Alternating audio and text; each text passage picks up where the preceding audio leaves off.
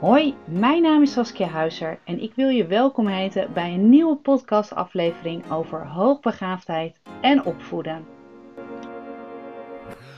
Welkom bij een nieuwe podcast en dit is de eerste van 2024, nummer 122. En vandaag ga ik het hebben over emotionele intelligentie en hoogbegaafde kinderen. En in eerste instantie ga ik straks in deze podcast vertellen wat precies nou emotionele intelligentie is. En dan ga ik ook vertellen waar kinderen eventueel, waar ze juist goed in zijn en waar ze wat moeite mee hebben. En uiteindelijk zal ik ook nog benoemen hoe je als ouder ook je kind zou kunnen ondersteunen of kunnen begeleiden ook.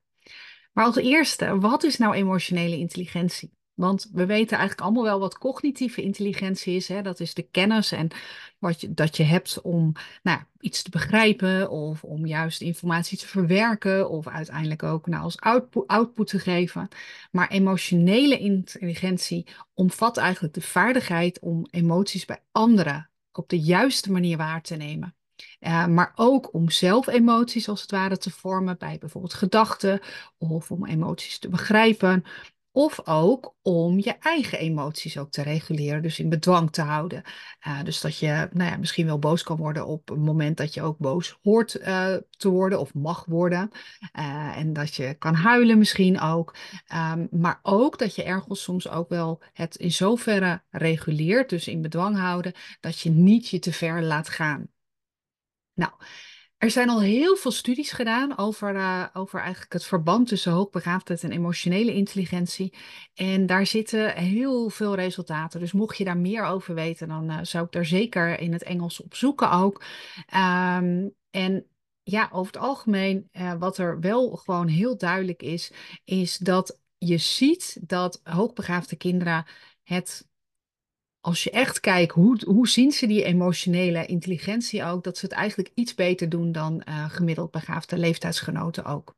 Nou, mocht je daar verder over meer informatie over willen weten, dan zou ik dus willen aanraden om dat je daarop gaat zoeken, ook op googlen. Er zijn veel onderzoeken. Ik heb in mijn studie ook veel onderzoeken ook hierover gelezen, omdat ik het een ontzettend interessant onderwerp vind. Ik ga nu echter even... meer de inhoud in van wat herken je, wat zie je en hoe kun je je kind eventueel ondersteunen en ook begeleiden hierin. Want het is denk ik heel interessant ook om te zien ook van hoe is uiteindelijk het emotioneel welzijn ook van je kind en hoe kun je dus als ouder daar ook mee omgaan met stress, sociale situaties, maar ook die emoties. Nou, ik gaf net al aan van wat is nou die emotionele intelligentie? Dat is dus inderdaad het vermogen om ze emoties te herkennen, te begrijpen, te beheren en ook effectief te gebruiken in verschillende situaties. En dit houdt eigenlijk tegelijkertijd ook in dat hoogbegaafde kinderen niet alleen uitblinken, ook in academische prestaties, maar ook in staat moeten zijn om emoties van zichzelf, maar ook die van anderen te begrijpen en ook te beheersen. En wat je dan vaak ook ziet, is dat hoogbegaafde kinderen kunnen juist die emotionele uitdaging ook ervaren. Ze kunnen gevoeliger zijn voor prikkels. En misschien herken je dat wel bij je zoon of dochter. Dat als er iets gebeurt of als iemand boos is of iemand verdrietig is of de leerkracht iets heeft gezegd, dat soms wel eens... wat harder, wat heftiger binnenkomt. En dan komt je kind misschien thuis uit school en zegt, de meester was zo ongelooflijk boos. En terwijl als je het achteraf bijvoorbeeld nog een keer gaat navragen, zegt de meester, was wel een beetje geïrriteerd, maar ik was niet heel erg boos. En daarin zie je wel dat kinderen die juist zo, hoogsensitiviteit hebben we het al vaker over gehad, maar die daar last van hebben, omdat ook, te beheersen of te verwerken ook, dat die echt moeite hebben juist met reacties van anderen. En in dit geval gaat het meestal om negatieve emoties ook, want met positieve emoties, dan kan bijna iedereen daar eigenlijk wel mee omgaan. Wat je dan ook ziet is dat sommige kinderen ook perfectionistisch gedrag juist dan ook gaan vertonen en zichzelf ook onder druk gaan zetten. Dus op het moment dat die meester dus geïrriteerd was omdat je kind misschien niet goed luisterde, dan gaan ze nog meer doen, nog beter hun best doen ook. En in het geval van als de leerkracht boos is omdat je kind iets heeft gedaan wat misschien niet helemaal hoort, dan gaat je kind dat uitvergroten om het nog beter te kunnen doen. Of juist precies de andere kant om wat dat betreft rebellerende gedrag te laten zien. Heeft ieder kind op zich, maar in het geval van slimme kinderen zie je vaak dat zij het willen doen ook om het ergens goed te doen of omdat ze met die prikkels willen leren omgaan.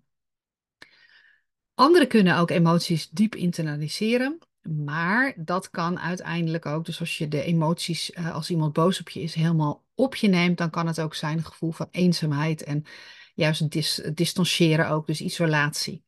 Het is dus heel erg belangrijk dat als jij dit als ouder ook luistert, maar misschien luister je dit wel als onderwijsprofessional, dan is het interessant om te zien dat je bewust bent van deze uitdagingen ook. En erkenning en ondersteuning bieden op het moment dus dat je kind moeite dus heeft om met die prikkels om te gaan of met stress of uiteindelijk zich juist gaat terugtrekken doordat je kind misschien iets niet helemaal goed kan of verdrietig is ergens over. Maar hoe kun je dit dan als ouders? Want als ouder zie je wel je kind en soms zie je wel niet dat er iets aan de hand is en soms ook wel. Maar het is heel erg belangrijk dat je een bepaalde open manier van communicatie ook hebt. Probeer, en niet alleen in het geval van als je kind niet helemaal blij is, maar probeer in ieder geval ook op andere momenten dat je ten alle tijde gewoon over emoties kan praten. Fijne emoties, minder leuke emoties, ik noem maar wat als er iemand is overleden in de klas, bijvoorbeeld een opa of oma van een klasgenootje, praat daarover. Praat daarover van, hey, hoe zou jij dat ervaren als jouw opa of oma bijvoorbeeld komt te overlijden? Of wat als je kind vertelt van, nou, er was weer een kind gepest. Nou, praat daar eens over om te kijken van, hey, wat doet dit? En hoe zou jij dit doen? Dus waardoor je ook een stukje zelfreflecterend vermogen uiteindelijk ook meteen meeneemt in dit verhaal. Als je kind iets wil vertellen over wat leuk is, probeer altijd open te staan. Probeer dat ook zonder oordeel ook te doen. Als jij hoort van je kind dat je zoon of dochter heel erg enthousiast is en misschien wel helemaal hyper van iets is wat er is gebeurd, dus iets waar je kind heel erg blij om is, en dat je zelf denkt, maar dat kan wel een beetje minder. Probeer toch eens te kijken of je mee kunt gaan en geen oordeel te hebben over de manier van reageren ook. Dit zorgt er namelijk voor dat je kind eerder gewoon iets gaat vertellen. En misschien wel leuk om dit ook te benoemen. Ik merk dat mijn man en ik proberen heel erg open ook te zijn naar de kinderen. En niet snel te oordelen ook als er iets gebeurt. Hetzij in positieve zin of in negatieve zin. Maar we proberen vooral heel erg te luisteren.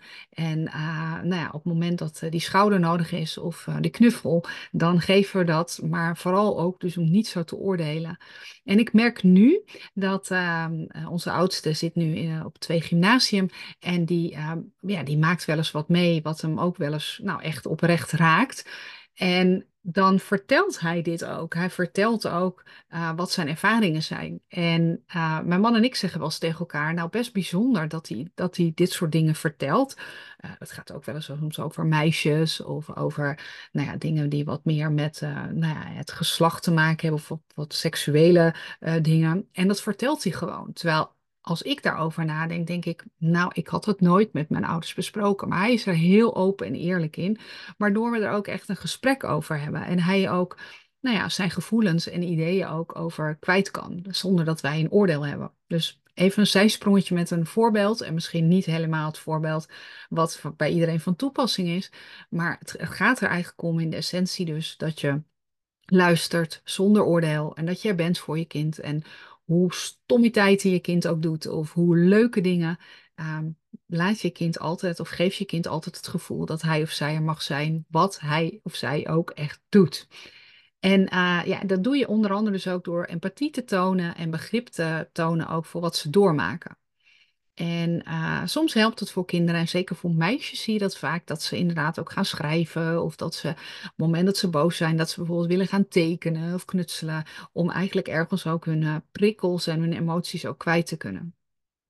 Het dagboek, daar hebben jongens volgens mij hebben dat niet heel veel. Ik had het vroeger ook en ik hoor het nog steeds van als ik ook meisjes begeleid, dan zeggen ze ik heb een dagboekje of ik schrijf daar wel eens in. En dat is heel erg mooi. En in het geval van jonge kinderen kan het heel erg helpen juist om soort spelletjes te spelen ook met hoe je emoties kan uiten. Dus Ik zit te denken wat ik altijd in de kleuterklas deed. Nou, emoties inderdaad. Van hoe kunnen we heel erg boos kijken? En hoe kunnen we heel erg blij kijken? En wanneer kijk je heel erg boos? En wanneer ben je heel erg verdrietig? En wat doe je als je verdrietig bent? En dat deed ik aan de hand van verhaaltjes. En dat waren verhaaltjes. Ik heb het uit Jip en Janneke gedaan.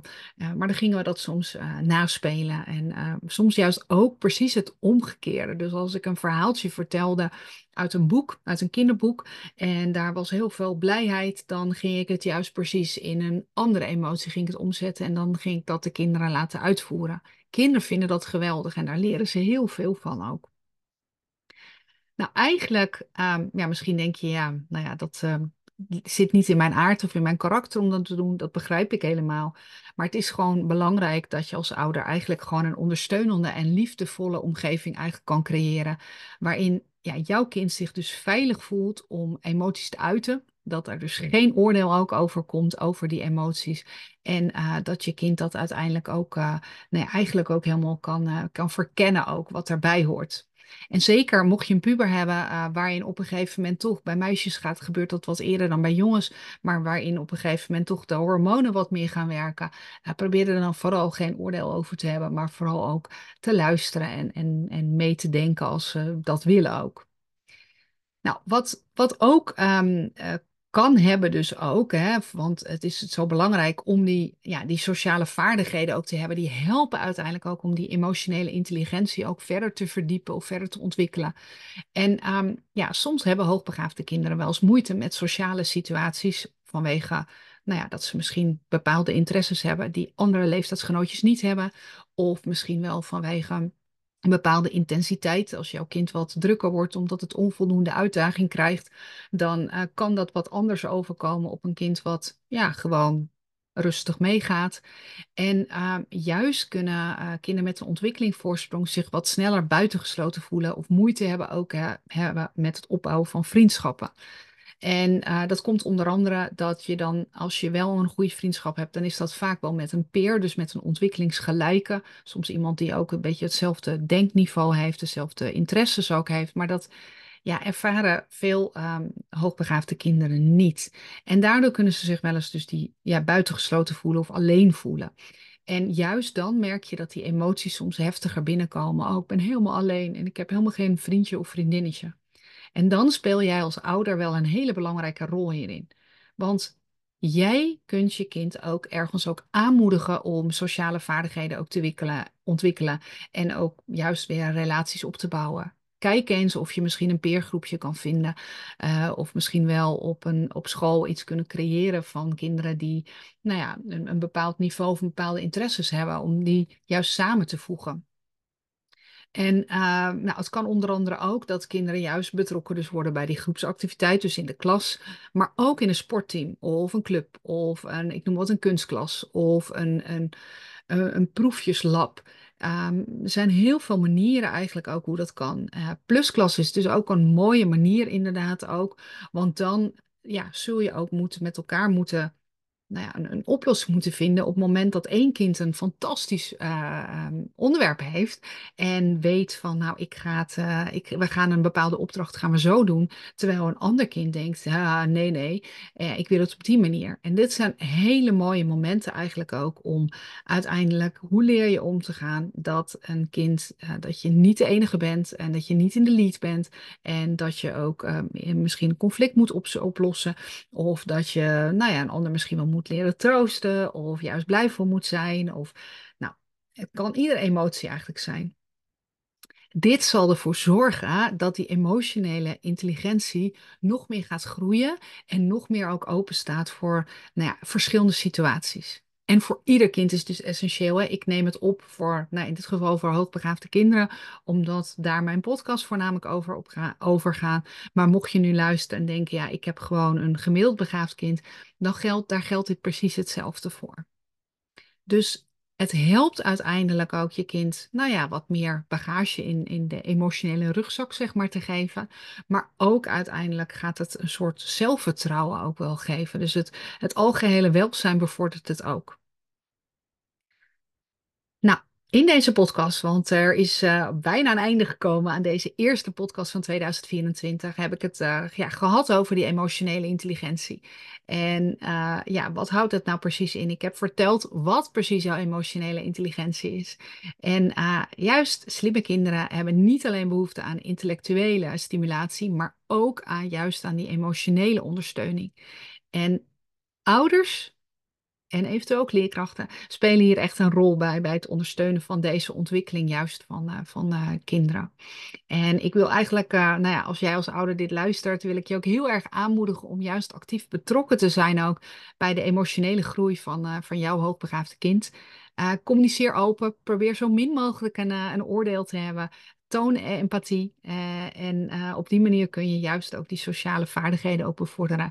En kun je bijdragen aan het creëren van een evenwichtige en emotionele intelligente persoon. En dat is heel erg mooi als je die bagage kan meegeven. En als je hoe jonger je daarmee begint, dus hoe eerder je mee begint, hoe meer je het uiteindelijk ook gaat opleveren. Op het moment bijvoorbeeld ook dat je kind in de puberteit is, dan heeft je kind ook zoiets van, als ik iets stoms bega, dan weet ik nog steeds dat ik naar mijn ouders toe kan komen. En dat ze in zoverre misschien niet blij zijn, maar wel uiteindelijk naar me luisteren en er voor me zijn als ik hulp nodig heb. En dat is heel erg belangrijk. Ik wil je heel erg bedanken dat je naar deze podcast hebt geluisterd.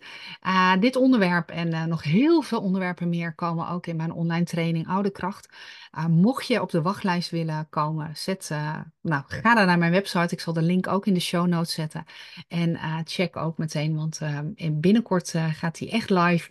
En dan kun jij, mocht je op de wachtlijst staan, kun je geheel vrijblijvend een aanbod van mij krijgen, waarin je met korting in ieder geval de training kan gaan volgen en met ook een hele mooie bonus erbij.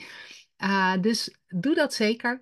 Nou, verder zou ik het heel leuk vinden als je een review geeft. Dat kan op Apple Podcast, Google Podcast, maar ook op Spotify. Soms door middel van sterretjes of door gewoon een tekstje te schrijven. En daar help je mij enorm mee. En ook uiteindelijk heel veel andere ouders, want daardoor wordt mijn podcast beter. Komt die beter naar boven, waardoor meer ouders ook er gebruik van kunnen maken. Dankjewel voor het luisteren en tot een volgende podcast.